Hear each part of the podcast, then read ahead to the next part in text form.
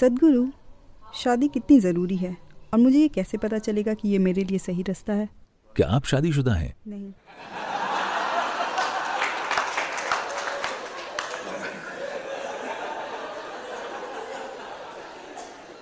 नहीं क्योंकि ज़्यादातर लोग ये सवाल बाद में पूछते हैं।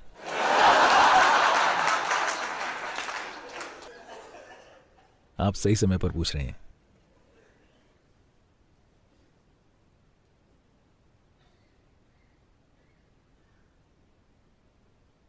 देखिए पहले यह समझते हैं कि लोग शादी क्यों करते हैं। एक इंसान के तौर पर चाहे आप आदमी हो या औरत आपकी कुछ जरूरतें होती हैं। जब आप आठ साल के थे आपका नाम क्या है? अनुष्का। अनुषा अनुष्का। अनु? अनुष्का। ठीक है।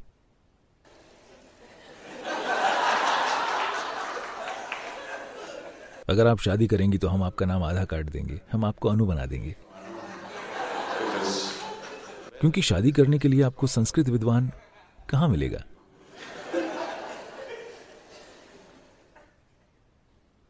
तो जब आप आठ साल के थे, अगर मैं कहता हूँ, अनु, क्या आप शादी करना चाहती हैं? वो बकवास लगती है है ना?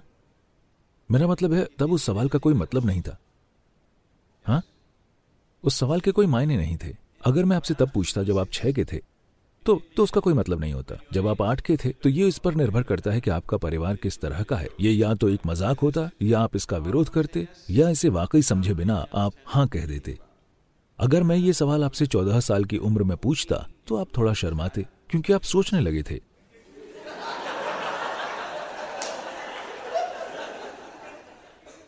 क्योंकि शरीर एक खास तरीके से बढ़ने लगा है.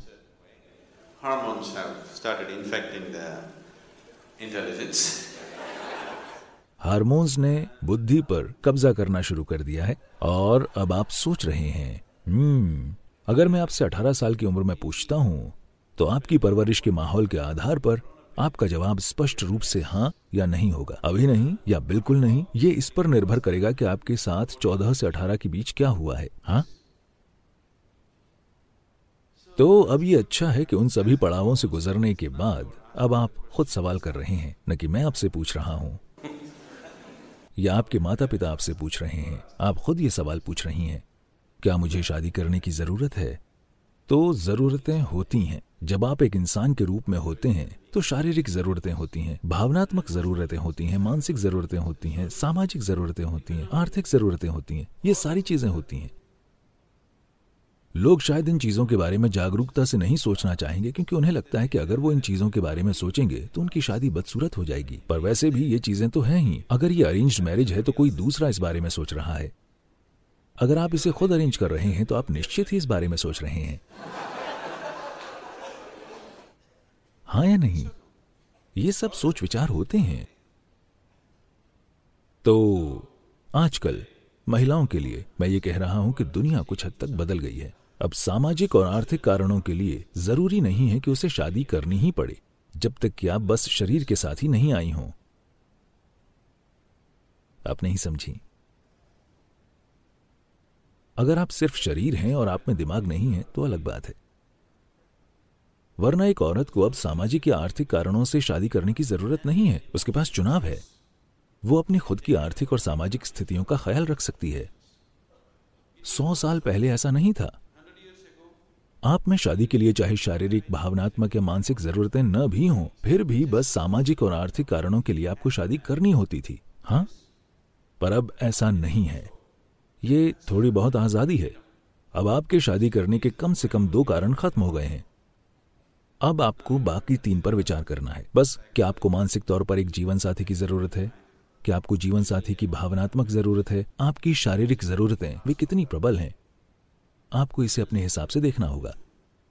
यह कोई सामाजिक नुस्खा नहीं है कि हर कोई शादी करे या हर कोई शादी न करे। ये कारगर नहीं होगा। एक व्यक्ति के रूप में आपकी जरूरतें कितनी तीव्र हैं। अगर ये एक हल्की ज़रूरत है, जिससे आप आसानी से पार जा सकते हैं, अगर ये एक छोटे दौर की ज़रूरत है तो शादी मत कीजिए, मैं आपको बता रहा हूँ। क्योंकि बंध जाने का कोई फ़ायदा नहीं है। क्योंकि बंधने के साथ ये सिर्फ़ दो लोग ही नहीं रहेंगे, ये चार या कभी कभी छह हो जाते हैं।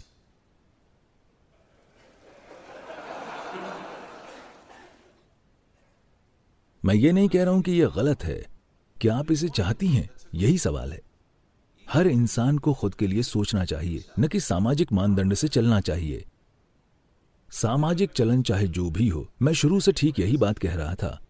आप आध्यात्मिक सिर्फ़ तभी बनते हैं जब आपके चुनाव सौ फ़ीसदी खुद के होते हैं, और आप दूसरी ताकतों से प्रभावित नहीं होते। आपको चुनना है कि क्या ये ज़रूरी है? अभी लोगों ने दूसरी तरह के समाधान ढूंढ लिए हैं। पश्चिम में और भारत में भी काफ़ी हद तक ये होने लगा है। ठीक है, हम शादी नहीं करेंगे। हम दोनों बस साथ रहेंगे। हम लोग साथ साथ रहेंगे। तो ये साथ रहना, अगर आप बस एक इंसान के साथ रह रहे हैं तो ये वैसे भी शादी ही है। ठीक है? चाहे आपके पास शादी का सर्टिफिकेट हो या ना हो। पर अगर आप सोच रहे हैं कि आप हर सप्ताह अपना साथी बदल सकते हैं, तब आप खुद को एक गंभीर नुकसान पहुँचा रहे हैं। क्योंकि जैसे आपके मन में याददाश्त होती है वैसे ही आपके शरीर में याददाश्त का भाव बहुत अधिक प्रबल होता है। इसी वजह से हम आपको ऐसे स्थानों में ले जाते हैं भले ही आप तार्किक रूप से कुछ न समझें। उन्होंने लगातार ऊर्जा के स्थान और दूसरे प्रकार की संभावनाओं के स्थान इसलिए बनाए हैं क्योंकि शरीर उसे आत्मसात कर लेगा और याद रखेगा। शरीर की याददाश्त का भाव बहुत प्रबल होता है। शरीर इसे आत्मसात कर लेगा और याद रखेगा। हो सकता है आप हिमालय को भूल जाएँ, लेकिन शरीर हिमालय को नहीं भूलेगा। ये हमेशा याद रखेगा।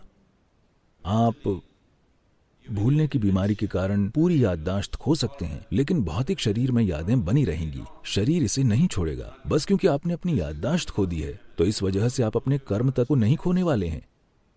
तो शारीरिक नजदीकी को हमेशा से। यहाँ इस परंपरा में इसे ऋणानुबंध कहा जाता है। ये शरीर याददाश्त का एक गहरा भाव विकसित कर लेता है। और इस तरह की बहुत सारी यादें एक खास स्तर का भ्रम और एक खास स्तर की पीड़ा पैदा करती हैं। आप इसे स्पष्ट रूप से देख सकते हैं। आप इसे बहुत साफ़ देख सकते हैं। जो लोग अपने जीवन के साथ लापरवाह हैं, वो सही मायने में आनंद को कभी नहीं जान पाएँगे। वे बस वैसे ही रहते हैं। कृपया आप इसे अपने आसपास ध्यान से देखें। ये साफ़ दिखता है। जो लोग अपने शरीर को लेकर अनुशासित नहीं है, वे कभी पूरी तरह से हंस नहीं सकते, नहीं पूरी तरह से रो सकते हैं। वे ऐसे बन जाते हैं क्योंकि एक ही जीवन काल में भौतिक शरीर में भ्रमित होने वाली यादें कई ऐसे प्रभाव डालेंगी। तो इन जरूरतों को पूरा करने का ये कोई समाधान नहीं है। तो आप या तो शादी कीजिए या शादी मत कीजिए कि आप इन जरूरतों से परे चले जाइए। लेकिन ये ऐसी चीज़ है जिसे आपको निजी तौर पर देखना होगा कि मेरी ज़रूरत कितनी तीव्र है।